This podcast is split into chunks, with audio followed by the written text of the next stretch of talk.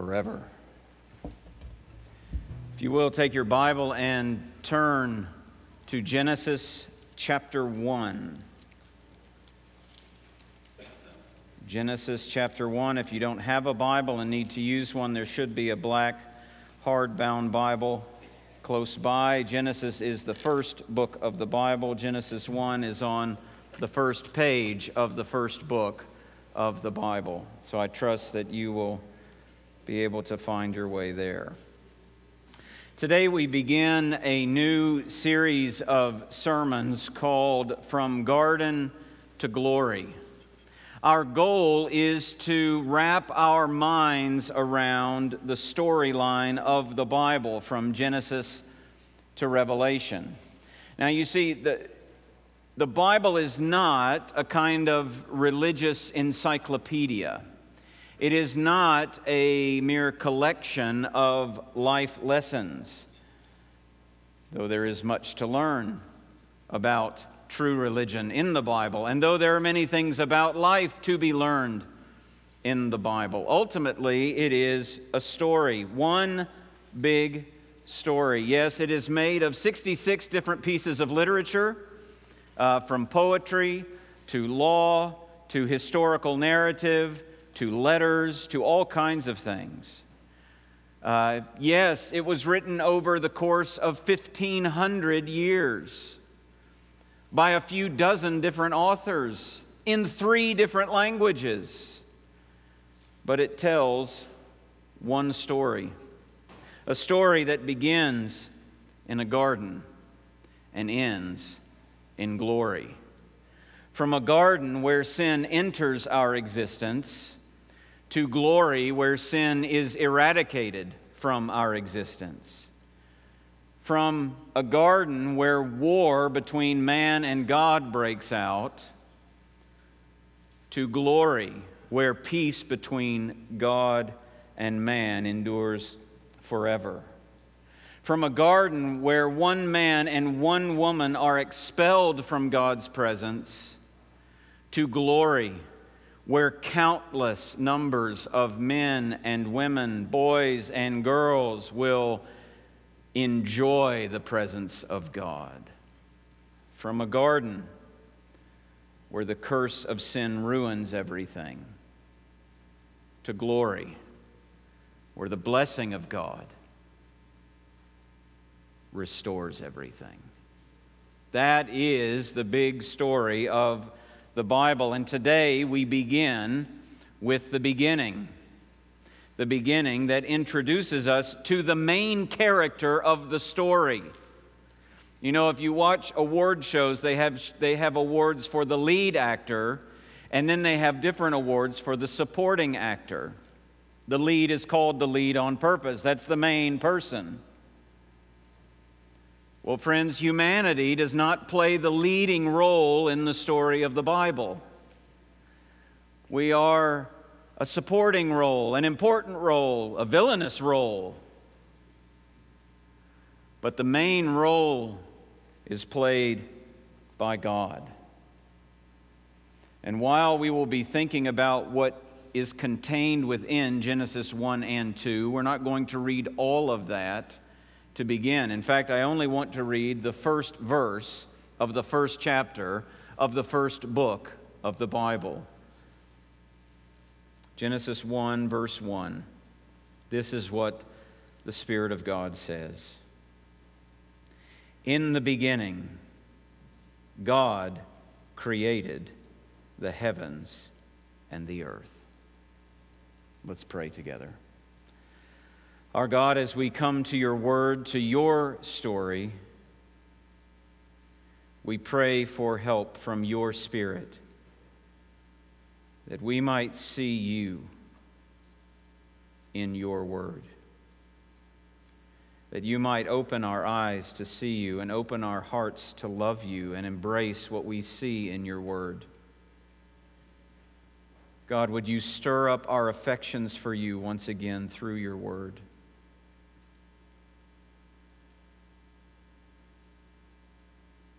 Would you, by your grace, strengthen our souls through a vision of you in your word. would you stir in the hearts of those who don't yet know you in your fullness through faith in Jesus? Work by your Spirit that they might believe even today. For Jesus' sake and in His name we pray. Amen. God created the heavens and the earth. That is a figure of speech, by the way, called a merism, where you use contrasting or opposite things to speak of the whole. So if this morning you looked high and low for your keys so you could get out the door, what that means is I looked everywhere. When it, the Bible says that God created the heavens and the earth, it means He created everything. Everything. And in this creation account, we learn about who God is, what He's like. Incidentally, that's why it was written down. You see, this was written down by Moses. Moses didn't write it as a play by play analyst, he wasn't there watching creation unfold. He's not even born for a couple of millennia. He writes it down because he wants Israel to know, these Israelites that he is leading, he wants them to know who God is. Who is this God that has called them out of Egypt, that has saved them through all these miracles, that is caring for them in the, in the wilderness, who will take them to the promised land? Who is this God? Have you forgotten who you serve, Israel? Have you forgotten who rescued you? Moses would just say, Well, just go back and read what I've written down, and you'll remember. And don't we all need to remember who God is? We use the name of God so frequently, maybe particularly as Christians, not in order to swear or to give some kind of exclamation of surprise, but we use his name all the time. Who is this God about whom we speak? The only way to fill in those blanks is not to sit around in a circle and decide, well, what, what is it that you think that God is like? Well, what is it that you think God is like? And what is it that you think God is like? As interesting as those conversations may be, they usually tell us more about ourselves than actually about God. If we want to fill in the blanks about who God is, we have to let God sit in the circle. And we say, God, what are you like? And God speaks. And that's what we have in the Bible. And that's what we have that begins with the beginning. So, who is this God who created all things? I want to mention four things that I think we can pick up from just the creation account about this God. It's not all that you can say about God, but these are all foundational truths about God. First, he is the singular God. The singular God. In the beginning, God. Now, that may not seem extraordinary to us because we come from a long line of West, Western thinking, Western conversation, Western philosophy, and for a long time, I mean, that was just assumed. There is a God. I mean, we all may define him differently, but there is a God who is in charge of all things and, and does certain things, or at least has done something at some point. And yet, in the ancient world, when this was written, this would be an extraordinary thing to say. To say that in the beginning, God because at that time, everyone believes in a divine realm, but not everyone, and in fact, practically no one believes that it's the realm of only one God. Polytheism, the existence of many gods, is the worldview of the day. And so there are stories in that day of how the gods, plural, created. But not this account. This account will tell us of a singular God who creates all things. In fact, the singularity of God will become the confession of faith for Israel. Do you remember what they are to re- Do you remember what they are to remember? Deuteronomy 6 4. Hear, O Israel, the Lord our God, the Lord is one. Now, if we it's very clear in the English, right? We see there God. There's no S at the end of that word, but when you look at it in Hebrew, it is a pluralized form of the word God, and that would stir up some question. Uh, so, what does that mean? Well, you have to actually keep reading the Bible. Once you keep reading the Bible, you find out that this plurality and singularity refers to the fact that God exists and reveals himself as three persons, that this one God exists and reveals himself as three persons God the Father, God the Son, Jesus, and God the Holy Spirit. And actually, all three of these persons, the fullness of the one God, is involved in creation. The Father is speaking, but look at verse 2. The earth was without form and void, and darkness was over the face of the deep and the Spirit of God was hovering over the face of the waters. Hovering, it doesn't mean it was just floating there. This, he was not just floating there. This hovering is the kind of hovering uh, that a mother might do with their children when they're in an unfamiliar and maybe potentially unsafe environment. This is the hovering of a mama bear, okay? It is a caring hovering, it is, it is not just simply floating. So the Spirit is involved. And as Chris read, the Son of God, the Lord Jesus Christ, is involved. Colossians 1 For by him all things were created in heaven and on earth, visible and invisible, whether thrones or dominions or rulers or authorities. All things were created through him, Christ, and for him, Christ. But these three persons are not separate gods. Look, if, your if your brain doesn't be, if smoke does not come out of your ears when you start to think about one God existing as three persons, you ain't thinking about it right. If you say, I got this, you ain't got it. We believe it because the Bible teaches it, but God is beyond mere finite human comprehension.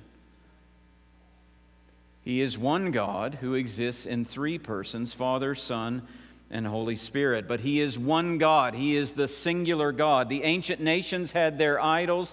Many, the religions of today have their gods. We chase after gods, whether they are uh, gods that, we, that people go to a place to worship, or they go to their workplace to worship that God, or they go to their family to worship that God, or they go to a sport to worship that God. But there are gods all around us, and actually, many of the religions of today are basically telling us, you know, these other gods are just perfectly acceptable alternatives to this God that, that you claim. But, friends, the Bible says no. In Isaiah 45, God says, I am the Lord, and there is no other. Besides me, there is no God. This singularity runs throughout the entire Bible. This is actually the biggest problem that the Israelites have is they keep chasing after other gods. They want to be like other nations and they want to take on those other gods. And actually, in the New Testament, one of the ways that Paul speaks of people, the Thessalonians, becoming Christians is that they turn from idols to the one true God. There is one God, and creation teaches us that. The second thing that we see here is that He is the eternal God. Verse 1 again, in the beginning. Now, it may seem that that's just the Bible's way of saying once upon a time. You know, this is just saying, you know, this is a nice way to start the story. Because after all, we speak of the beginning of a school year or the beginning of a new season of life, or if you're fond of old movies, the beginning of a beautiful friendship. This is how we speak about beginnings, but when Genesis is saying this, it's talking about the beginning of all beginnings. The beginning of time, Psalm 90, Moses, this same Moses will write, Before the mountains were brought forth, or ever you had formed the earth and the world, from everlasting to everlasting, You are God. You see, before the beginning, there was only God. He is eternal. He needs nothing. He needs no one. He doesn't need you. He doesn't need me. He exists apart from anything else. He's dependent on nothing. This is what, this is, what is known as the aseity of God. It means that God is self existent. He simply exists. Mommy, daddy, where did God come from? He simply is. He didn't come from anywhere and he's not going to go anywhere. He simply is. He is the only independent being. You know, this week, uh, just in a couple of days. There will be great celebrations. You would think that these celebrations were to the gods of alcohol and explosives. However, however, they are meant to commemorate the independent the declaration of independence of our nation from England.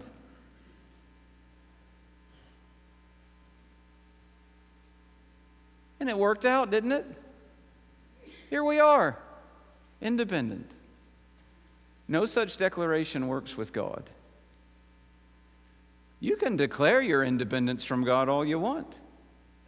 But the breath with which you declare your independence from God is given by God. This is actually the height of rebellion, isn't it? For God, Acts 17 says that God uh, uh, gives us everything life and breath and their being.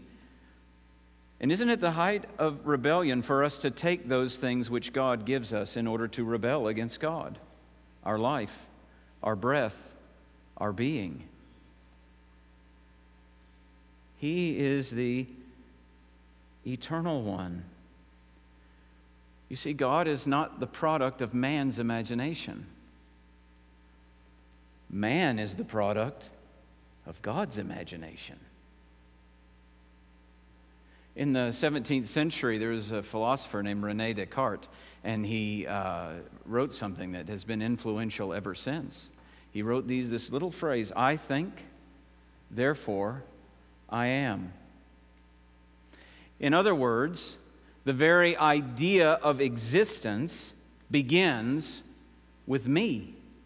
I think, therefore I am.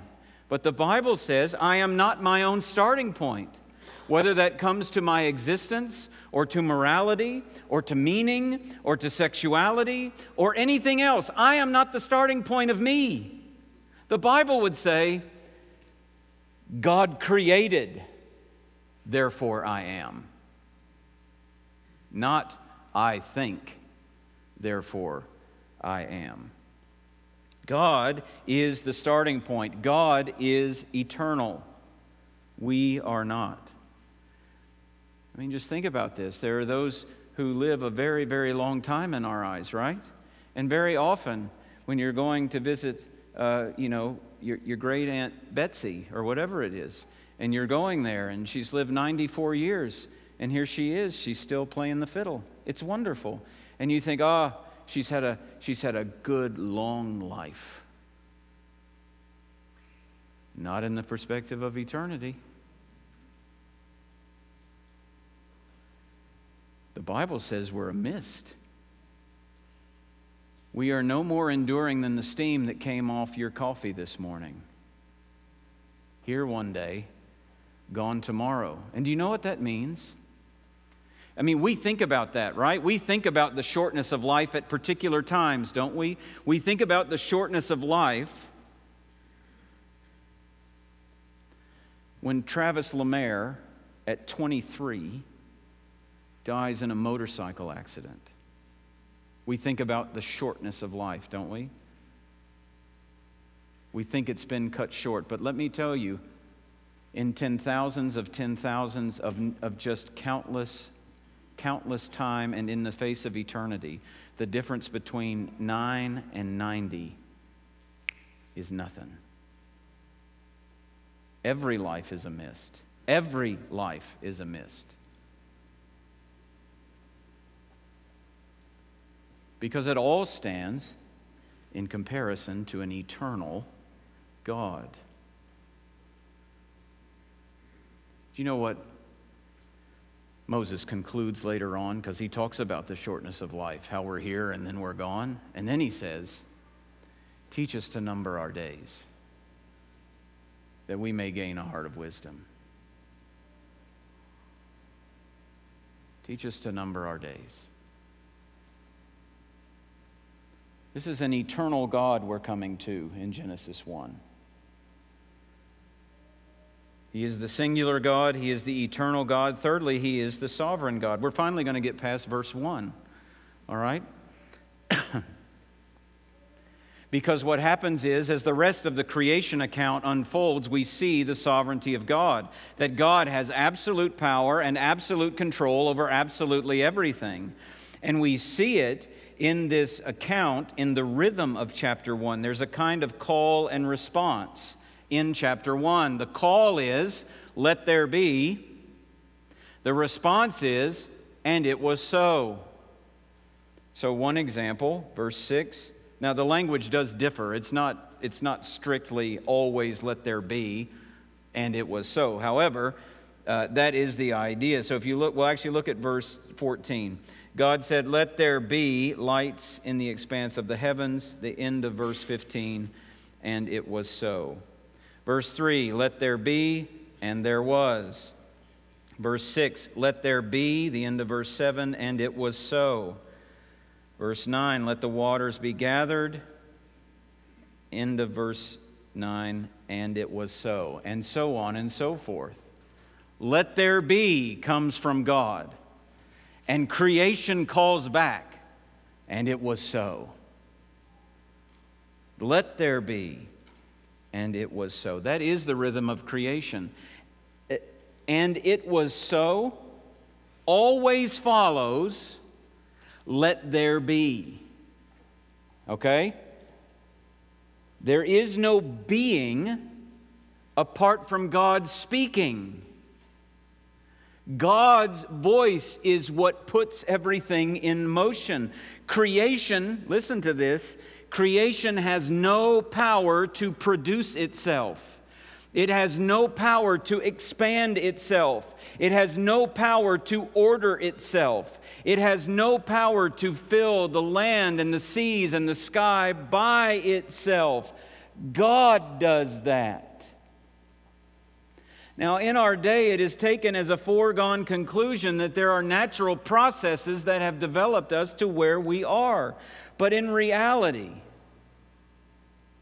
most of the time, I'm not going to say all because I don't want to assume, but so many times it's not motivated by a pursuit of science, but a pursuit of the opposition of God.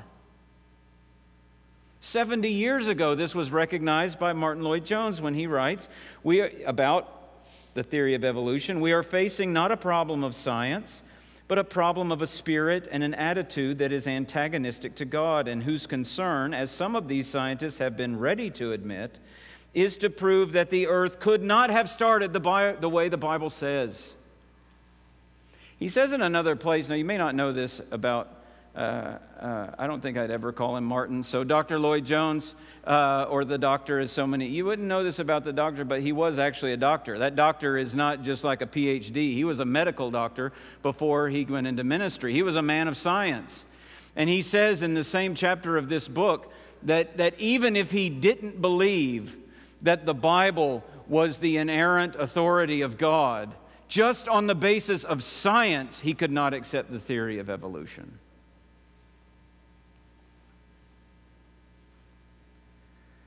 The Bible says God says, and it was so. We see God's sovereignty again as he takes a part of his creation and makes us. Chapter 2, verse 7. The Lord God formed the man of dust from the ground and breathed into his nostrils the breath of life, and the man became a living creature. He took he sovereignly decided to take some of his creation and create with it. And then he does it again in verse 21. So the Lord God caused at a deep sleep to fall upon the man, and while he slept, took one of his ribs and closed up its place with flesh. And the rib that the Lord God had taken from the man, he made into a woman and brought her to the man.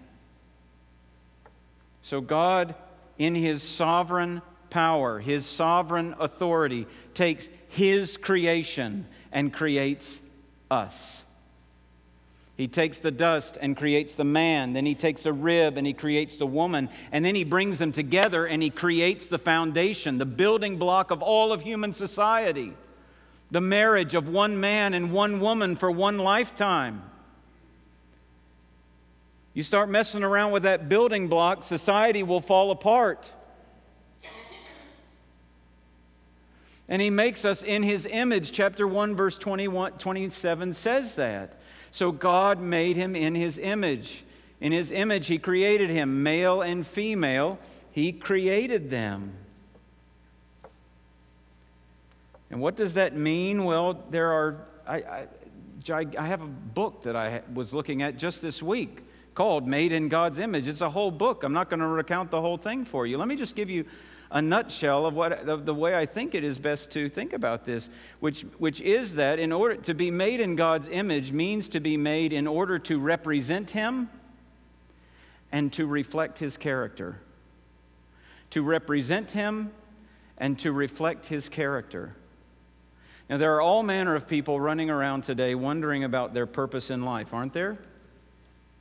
There are people who think, I just, I just don't know if I have any purpose because they say, well, I'm, I'm just a kid. I just have an ordinary job. I'm just a stay at home mom. I'm just an old man. I'm just trying to get by. I'm not trying to chase a dream. I'm not dreaming big. I'm not trying to change the world. I am just. Well, friend, let me tell you, in the middle of your justness, you have been made in the image of God, which means you were made to represent God and to reflect His character in His world. And there is no greater purpose to pursue than to live out life as God designed you.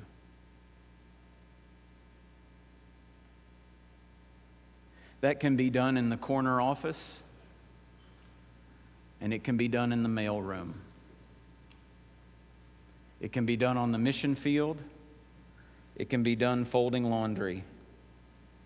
It can be done studying for finals. It can be done in the early years of life. And it can be done in the later years of life. God made us in His image to represent him, to reflect his character. And it needs to be said, friends, that every single human being, without fail and without exception, is made in the image of God. Your best friends, made in the image of God. That's not a hard one, is it? Uh, your worst enemies, made in the image of God. The teacher that you think hates you, if you're homeschooled, I'm particularly sorry about that. the neighbor who gets under your skin, those that are on death row, those that are in political office, the LGBTQ plus activist, the extreme right winger Every single human being is made in the image of God, and that is why every single human life matters. All of them. Human beings do not have value simply because they can exist independently outside the womb. Human beings don't have value simply because they're productive and contributing parts of society. Human beings don't have more or less value because they share my same values my same morals. Human beings do not have value only if they have full use of their mental faculties, or if they have a body that works properly, or they're not only valuable up to a certain point in the disease process. No, from the moment of conception to the moment of natural death, every single human life matters for one reason. We are made in the image of God. If you believe that, and if I believe that, we will treat other people differently. People with whom we vehemently object to their lives, their views, their worldview, their morality. We object to all of it. It will change how you treat them to your face, and it will change how you speak of them behind their back. Every single human being is made in the image of God. Why? Because God made us that way. God, in His sovereignty, spoke all of creation into existence. And He made us in His image. And He produced the foundation of human society. He is the sovereign God. Fourthly, He is the righteous God. The righteous God. Like God's sovereignty, God's righteousness is rhythmic in this uh, creation account, particularly in chapter 1. Uh, if you were to look at verse 4, verse 10, verse 12, verse 18, verse 21, verse 25, what you'll see are these words And God saw that it was good. That seeing is not just an observation, it is an evaluation. Uh, just on Friday, I went and picked up a truck uh, a, a, rental truck for uh, our oldest son, Caleb, and his bride. They're moving to Nashville and uh, Tennessee. Outside of Indiana, you don't have to clarify which Nashville you're talking about. But uh, outside of Indiana, yeah. So uh, Nashville, Tennessee. So they're moving. So I went and got the truck. And as soon as the papers were signed, I was to go and make sure everything was in order. I was to look at the odometer make sure it matches what's on the paper. I was to look at the license plate, make sure that matches what's on the paper. I was to look at all four sides of the truck and make sure it matched the pictures that I had in front of me. I wasn't simply to see the truck by way of, oh, this is nice. This side is the same color as that side. Isn't that nice? That's just really nice. I don't just observe it, I was looking at it to evaluate it. And that's what God is doing. God is walking through creation with his clipboard, as it were. Day and night, check. Sea, check. Sky, check. Sun, moon, stars, check. Fish, birds, check. Land animals, check. And at the end of it all, in chapter 1, verse 31, this is what it says God saw everything that he had made, and behold, it was very good. God evaluates creation. He calls it good. Why? Because He is the only one who can. He is the only one who knows what good really is. He is righteous. He alone is righteous. He alone thinks righteous thoughts. He alone says righteous words. He alone understands what righteousness looks like. He alone can say what he, when his creation is in line with his purposes. About 12 years ago, our second son, Austin, entered the state fair in the Lego competition. And for weeks, he was working on this board building. And one day, when he was at school, one of his younger sisters decided to help by adding pink and purple flair to this military outer space camp. Well, you might be able to imagine how Austin thought of this when he got home. He got home and he saw his creation, and he did not say, It is good.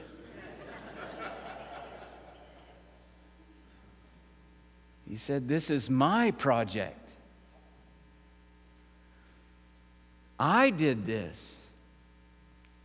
It's supposed to be built the way I want it to be built. Only I can decide what goes on this board and what doesn't go on this board. And friend, God is the only one who can say what's good and right for His creation. But that doesn't just go for nature. You know that? That doesn't just go for all those things out there. That goes for you and me because we are part of His creation. And God is the only one who can say whether you and I are operating within His design. You see, my opinion of me doesn't actually matter. And my opinion of you doesn't actually matter. God's opinion is the only opinion that matters. All that matters is what God sees and what God says. And in the beginning, in Genesis 1, everything is good. In Genesis 2, everything is good, including humanity. Now, as we'll see next week, everything doesn't stay good, everything goes wrong. Not because of some flaw with God, but because we rebel against our Creator. And from Genesis 3 on, the verdict is revealed in Romans 3. No one does good, not even one. So from then on, God looks at those made in his image and says, Not good. Not because there is no longer an image of God, but because we are not in line with his purposes to represent him and to reflect his character. God sees that. God sees our sin. God sees what we think we can hide.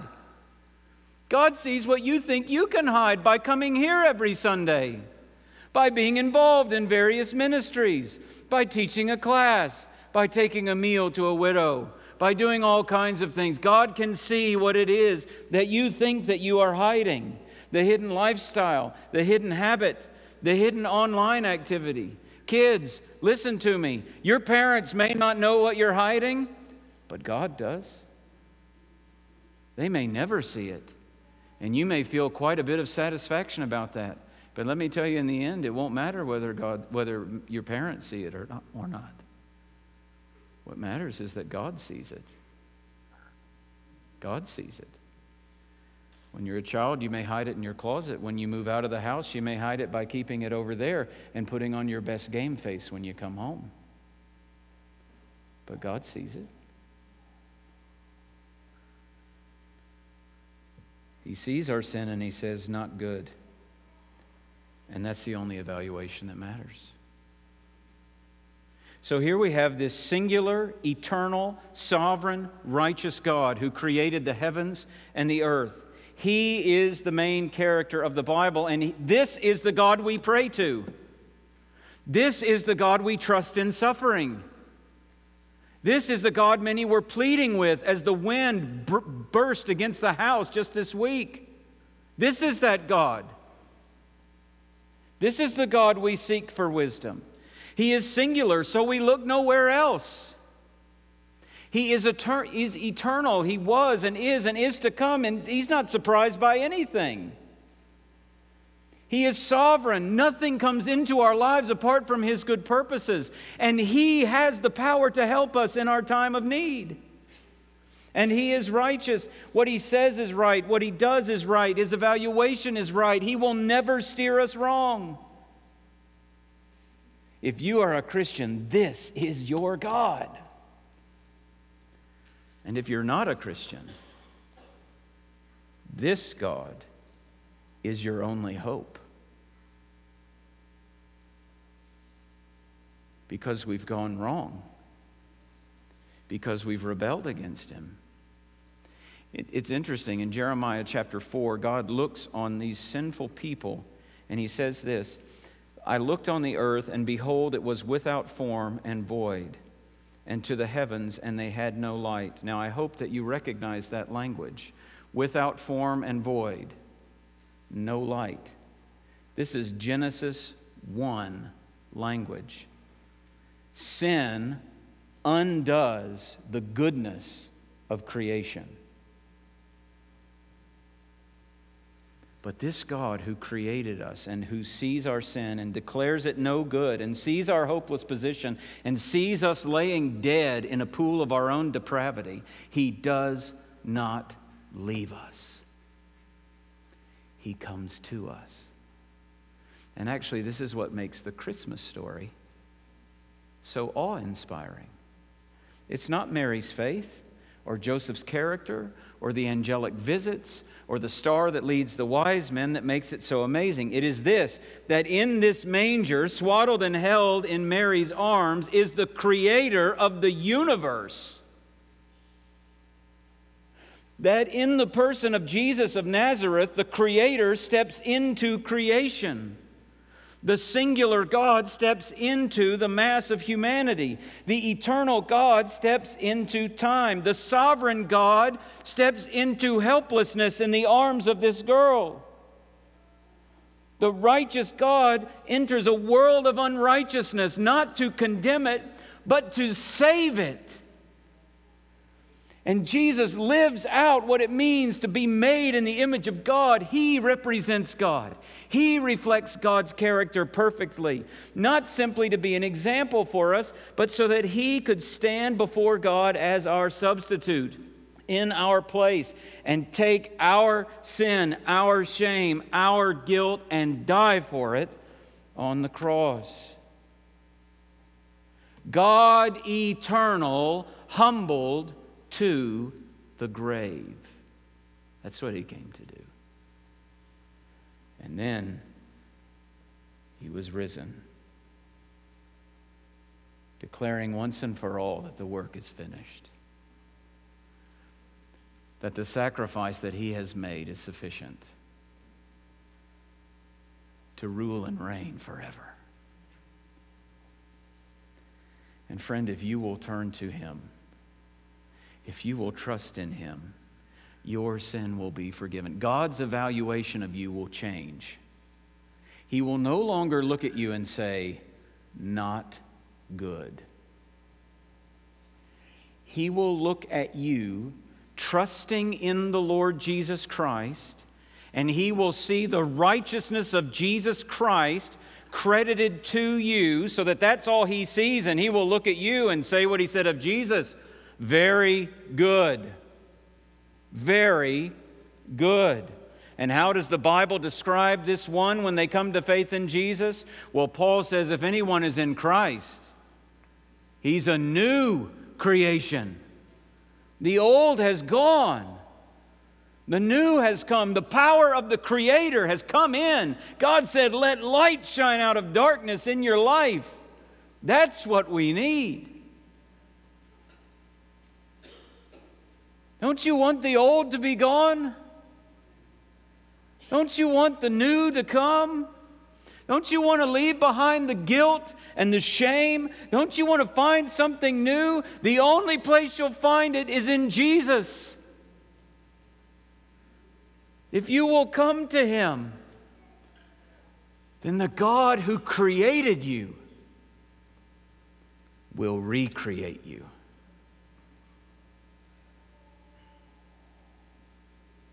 He'll recreate you.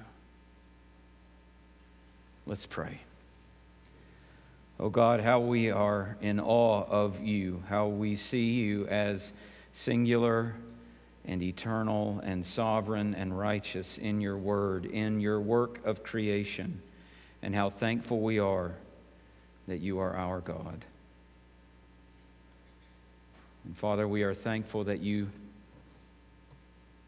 stepped down into time, into darkness, and that you opened our eyes to make us see.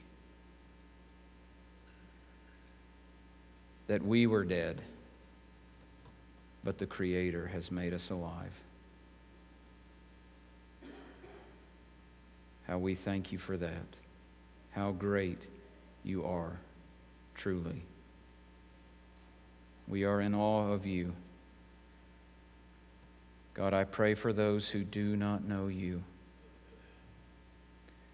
Cause them to see who you are and what you have done for them in the Lord Jesus Christ, that they might run to him and be a new creation. We pray in Jesus' name. Amen. In just a second, we will stand and sing a song that I think is a right response to